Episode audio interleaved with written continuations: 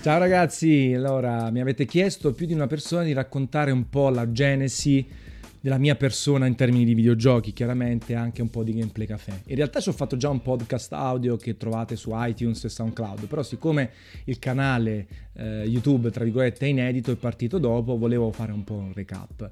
Una storia eh, normalissima, tranquillissima, anche se un po' particolare perché stiamo parlando di eh, momenti storici differenti rispetto a quelli attuali. Molti di voi siete giovani e magari non li conoscete, quindi qualcosa potrebbe risultarvi eh, nuova. Innanzitutto, chiaramente anch'io sono stato un ragazzo che leggeva le riviste dei videogiochi, Zap, Console Mania, ehm, The Games Machine e tante altre, e, ed ero quello che le comprava, leggeva centomila volte le stesse informazioni, anche sulla tazza del cesso, eh, rileggeva, conosceva a memoria tutte le notizie che venivano veicolate una volta al mese in pratica, le recensioni dei giochi, eh, immaginavo cosa avere, cosa fare, cosa comprare e, e poi eh, um, un po' alla volta crescendo mi, mi, veniva sempre più la voglia di essere anch'io uno di quelli perché mi ero legato a, a diversi redattori tra i tanti Raffo che parlava, dava del tu a quello che stava dall'altro lato e soprattutto su Consomania, ma non soltanto lì, si condividevano anche ehm, le scene di vita vissuta, no? la gara di go-kart della redazione, la trasferta, tra le prime trasferte ad Atlanta per l'E3 oppure in altri posti del mondo. E quindi eh, fantasticavo e avevo anche molto più tempo per fantasticare perché appunto non c'era internet o comunque era agli inizi, di conseguenza l'informazione viaggiava molto più lentamente e sul cartaceo da questo punto di vista. E quindi eh, crescendo, crescendo, crescendo ehm, mi interessava sempre di più questo argomento e eh, chiaramente giocavo tantissimo, ho cominciato nell'85 a 5 anni con il Commodore 64 perché i miei l'avevano comprati e poi si sono fermati lì.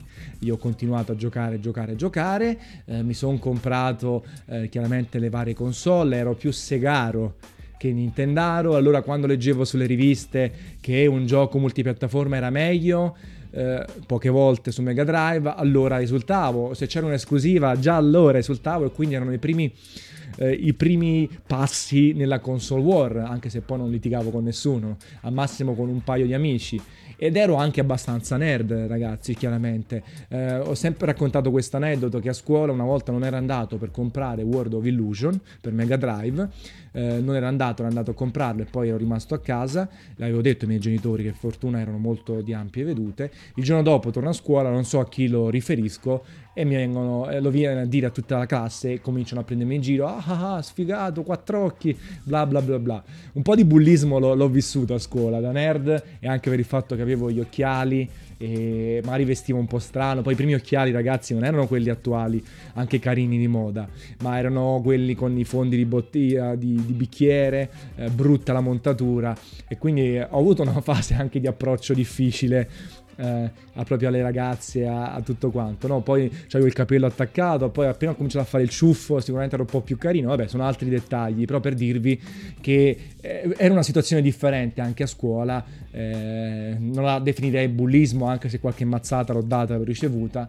Eh, però i panni sporchi si lavavano in famiglia, si facevano a scuola e, e di conseguenza ho vissuto quella fase un po' eh, chiuso in me stesso, dove ascoltavo la musica a casa senza uscire. Vabbè, quelle cose classiche lì. Tornando alla formazione eh, videoludica, io poi ho, fatto il liceo scientifico e ho, ho, fatto il corso di laurea in informatica, quindi tutto quello che ho imparato è stato sul campo, la scrittura, eh, l'addizione fino a un certo punto, l'inglese, l'inglese grazie al fatto di giocare i JRPG in lingua originale, di vedere qualcosina in lingua originale, di leggere riviste che compravo anche in inglese e poi man mano che internet si affermava eh, leggere tantissimi tantissimi siti in inglese e nel 1998, fine 1998, eh, c'erano queste realtà che cominciavano ad apparire su, su internet. Uh, Next Game, dei ragazzi Mattia Ravanelli e così via, di Camisasca e compagnia, e alternative-reality.com di Mauro Fanelli eh, e c'era già poco tempo prima anche Andrea Palmisano. È un sito che seguivo assai, io stavo cazzeggiando, stavo imparando la programmazione eh, anche in linguaggi web, no? il JavaScript che allora era una, una chimera, era molto poco conosciuto ma era molto figo e allora un giorno contatto il webmaster del sito Marco Giammetti TMO e gli dico guarda la, non mi piacciono le gallerie immagini, secondo me potreste fare che quando cliccate sull'immagine vi si apre una sorta di pop-up e potete navigare le immagini, che era praticamente una classe JavaScript, eh, una serie di chiamate JavaScript che avevo imparato nel corso del tempo. E lui mi fa guarda bella idea però purtroppo non, non saprei come fare, io faccio non ti preoccupare dai se vuoi te lo faccio io. E lui fa, vai, vai, vai, gli scrivo il codice, glielo mando, facciamo due o tre test, funziona tutto. E lui felicissimo, che figata, adesso è molto più bello navigare su Alternative Reality le foto, cosa posso fare in cambio per te?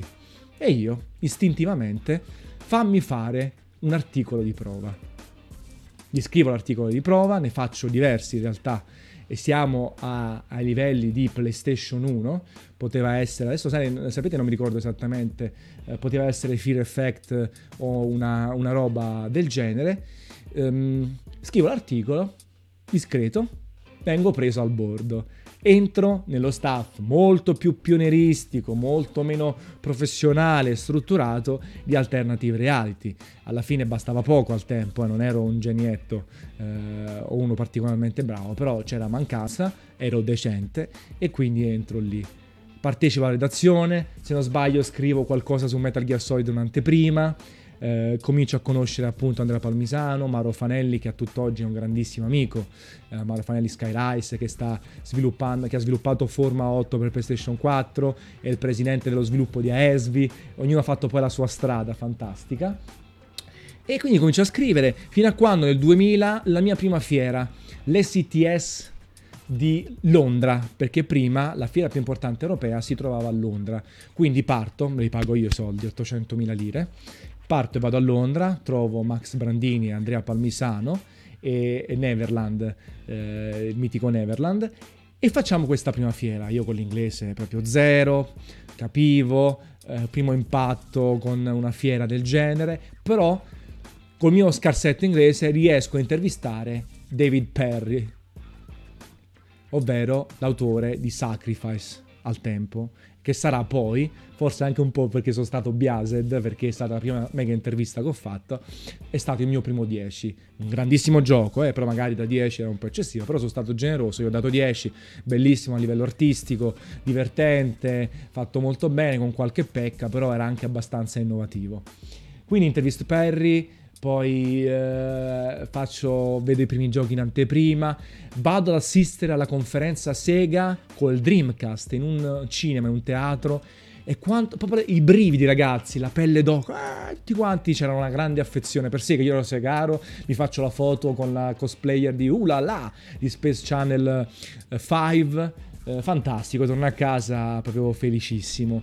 E continuo la mia carriera in alternative reality, divento creiamo la sezione PC. Allora io sono sempre stato molto intraprendente, a me piace fare le cose, non mi piace essere uno che esegue e rimane lì. Lo sapete, sono intraprendente, eh? mi piace proporre, fare, ehm, gestire una parte, metterci la faccia da sempre. E allora divento, propongo e creo insieme ai miei colleghi la sezione PC e ne divento caporedattore della sezione PC, da qui anche poi Sacrifice prenderà 10. Il 2001 si palesa l'opportunità di andare la prima volta all'E3 di Los Angeles. Yeah! La notte do- prima non dormo, faccio un dritto, ma non perché cazzeggio, mi metto nel letto così.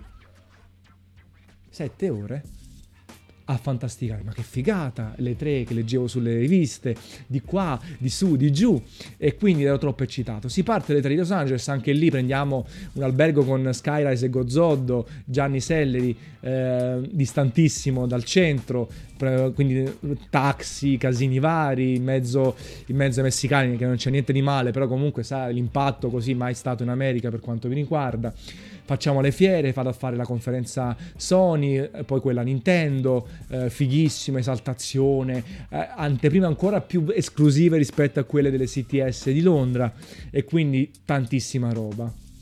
Si continua, si continua, facciamo cose. Nel fine 2002 veniamo acquisiti da multiplayer.it, prendiamo il posto di Joypad, eh, Mauro Fanelli diventa responsabile editoriale, io divento responsabile PlayStation, quindi nel 2003 divento responsabile PlayStation, si ritorna alle 3 di Los Angeles, da allora ci ritornerò sempre fino al 2016 compreso, quindi ho fatto 16 e 3 e gli ultimi due momentaneamente non ci sono andato e tante cose. Ho messo su Facebook un video nel quale facevo l'unboxing di PlayStation 3, quindi qualche anno dopo. Ragazzi, c'aveva un'addizione pessima rispetto a quella attuale, dicevo fazzoletto, uh, uovo, queste robe qui che adesso ho cercato di mitigare, c'aveva una cadenza napoletana molto più accentuata. E io sono un, sono un fan delle cadenze, per me la cadenza deve esserci, queste voci eh, scevre di qualsiasi cosa, asetti che non mi piacciono, però era eccessiva.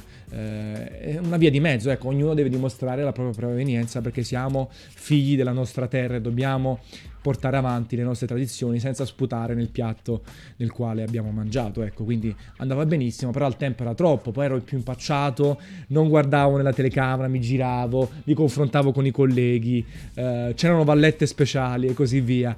Eh, e quindi, eh, però è stato un percorso di crescita che ci siamo permessi di avere perché chiaramente eravamo tra i pochi che facevano i video, le video recensioni, eh, i speciali. Avevamo anche quei mezzi dal punto di vista economici, economico perché multiplayer.it Net Addiction era una delle poche strutture formate, tanti altri lavoravano da casa, dalla cameretta, eh, con mezzi di fortuna, con telecamere peggiori. Noi eravamo i primi a avere l'HD, i primi a fare le dirette, i primi a fare le video recensioni, i primi a fare i podcast, il diario, il video diario e così via.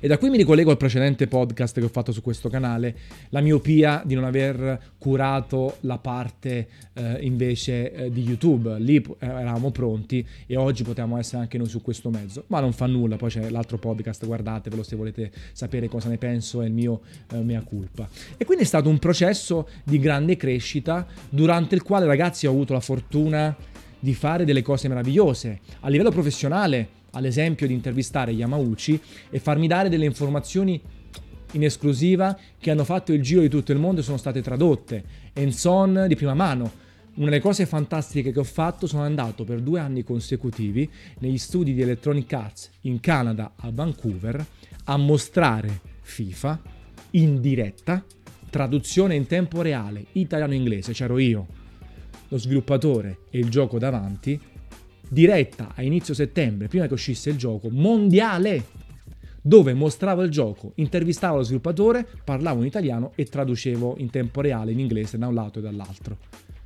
Avevamo 6.000 persone al tempo. cioè, era una cosa fighissima, una soddisfazione professionale enorme mia e di tutta multiplayer.it, perché l'ho sempre fatto per multiplayer.it. E questa è la cosa che, che ho sempre tenuto a ribadire. Ed era una figata, ragazzi, andare a Vancouver, conoscere tutti quanti. Sono diventato amico del PR, di Frost, eh, ho visto tutti gli studi di sviluppo. E poi, eh, poi che ne so, ehm, le anteprime, la prima volta in Giappone, 2004, quindi l'anno dopo, la prima volta di 3 di Los Angeles. Sapete che è successo la prima volta che sono arrivato in Giappone?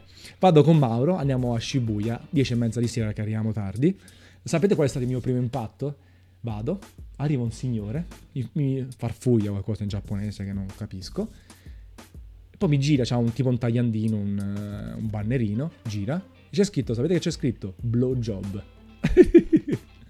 Vi rendete conto? Cioè il mio primo impatto col Giappone dove è stato? Siamo evidentemente passati una parte eh, che la notte diventa un po' a luci rosse e mi hanno offerto un blowjob, cioè offerta a pagamento. E questo è stato il mio primo impatto col Giappone. Però in realtà lo sapete che io adoro il Giappone, ci sono andato dal 2004 ogni anno, fino a quest'anno anche che andremo al Tokyo Game Show con Gameplay Café, ci sono tornato spesso e volentieri due o tre volte durante l'anno, sia per press tour, Bloodborne, Devil Within, Gran Turismo, sia perché avevo una fidanzata giapponese per due anni che viveva lì, quindi un anno sono andato cinque volte in Giappone e mi sono legato a doppia mandata a questo posto. Lo adoro, è la mia seconda casa, è l'unico posto nel quale torno quasi come se fosse la prima volta e magari se vi interessa scrivetemelo nei commenti, ehm, ci farò un podcast sul Giappone, sia dal punto di vista videoludico che dal punto di vista personale, magari in concomitanza con la partenza o durante o dopo il Tokyo Game Show. E quindi il Giappone è stato comunque un'altra figata. Sono andato, ragazzi, una volta ho incontrato Uematsu nell'ascensore perché sono andato negli studi di Square Enix e Uematsu prendeva l'ascensore con me. Io, salve, così. L'altra volta becco Sakaguchi, gli corro incontro ve lo giuro. E questo si caga sotto, si fa addosso, si, si, ritira così. E io dico: no, no, no, sono un fan, sono un, un giornalista, volevo darle la mano. Poi Kojima, l'ho visto tantissime volte, ho almeno 5 foto con Kojima, una volta l'ho beccato anche all'Abercrombie di Los Angeles, però poi sono andato agli studi di Konami. Yamauchi mi conosce, non siamo amici, ci mancherebbe, però l'ho intervistato tante di quelle volte che mi dà la mano, mi ha fatto vedere i suoi vini, sa che ho la passione per i vini, ultimamente abbiamo cominciato a parlare di vini col traduttore in mezzo. E sono delle soddisfazioni a livello professionale impagabili. Sono fissate nella pietra, nessuno le potrà cancellare. Anche se Gameplay Café dovesse rimanere un progetto iper piccolo, nessuno cancellerà quello che ho fatto e la mia formazione, perché se oggi sono così, a livello di carattere, a livello estetico, a livello di conoscenza del, di questo medium e grazie a queste espari- esperienze, alla fortuna di averle vissute, alla riconoscenza verso chi me le ha fatte fare, Net Addiction, alla bravura mia di averle portate a casa, di essere stato molto entusiasta de- di quello che ho fatto, perché sennò altrimenti tutti avrebbero fatto quello che ho fatto io e una ristretta cerchia di persone, di colleghi, di content creator e di, eh, quindi di youtuber. E quindi sono tutte cose formative che ho vissuto nel corso del tempo. Oggi tutte queste cose acquisite, come la videorecensione, sono state create da noi, dai miei colleghi, dai miei concorrenti e oggi sono di utilizzo comune. E, e meno male, perché grazie alla tecnologia, adesso che non ho una lira, eh, che il progetto ha pochi soldi, posso permettermi una webcam, posso permettermi un canale YouTube, un computer per fare le dirette, un microfono di buona qualità. Prima era questa roba soltanto appannaggio di chi sapeva dove andare e aveva i soldi da spendere reali. Una telecamera costava 5.000 euro, noi prendevamo le telecamere classiche Sony, Panasonic, eh, Panasonic, GVC e così via, e costavano 5-6 mila euro per fare il 720p, prima di tutti. Per fare le dirette avevamo i server su multiplayer che ci costavano un'ira di Dio, migliaia di euro al mese, per avere una capacità massima di 200, 300, 400 persone. E poi, grazie a questo, ragazzi, ho conosciuto delle persone splendide, tanti colleghi, tanti amici, Antonio Iodici, Andrea Palmisano, tanti colleghi col quale ho condiviso delle cose. Con Antonio Iodice abbiamo vissuto insieme qui a Terni, eh, l'ho ospitato, abbiamo fatto tante fiere insieme nella stessa stanza e anche nottate, anche cose extra videogiochi, no? come, come amici, eh, la serata in discoteca, la roba difficile, l'incontro complesso, i litigi, ci sono stati anche tanti litigi che mi hanno formate, ho capito chi erano persone degne della mia stima e chi non lo erano degne. Ecco, quindi alla fine questo lavoro è diventato vita. Vita come voi avete i vostri amici, come voi avete eh, delle esperienze, una fidanzata, per me sono sempre state tutte quante attaccate. La fidanzata giapponese era legata ai videogiochi, l'ho conosciuta al TGS. ed era di una cultura che apprezzava i videogiochi. Quante volte ho parlato con lei di videogiochi? Nemmeno tanto a giocarci, proprio a parlare, perché lì era una discussione.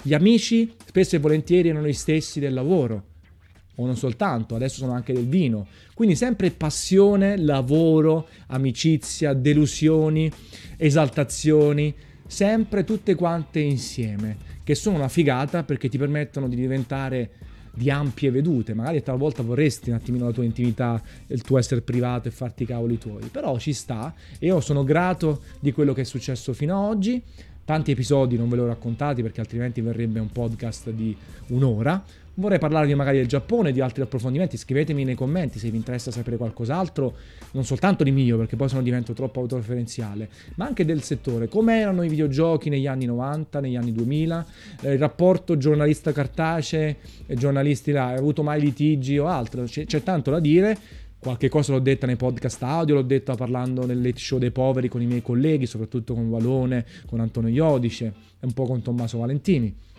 Però a me piace ogni tanto alternare argomenti di utilizzo comune e argomenti personali. D'altronde questo è il canale di Gameplay Café e il canale di Tanzen e Friends.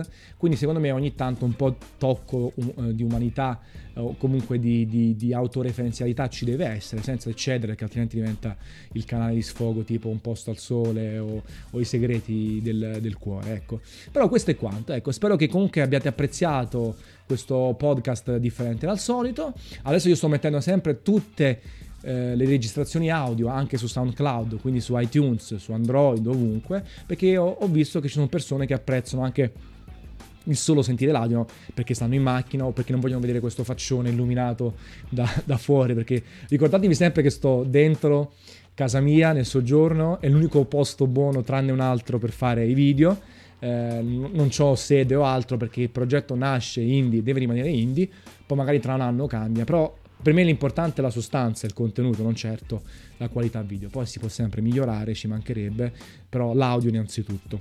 Quindi grazie ragazzi per avermi sopportato in questo podcast diverso dal solito, ma non per questo vi meritate una bella capata in bocca. Ciao!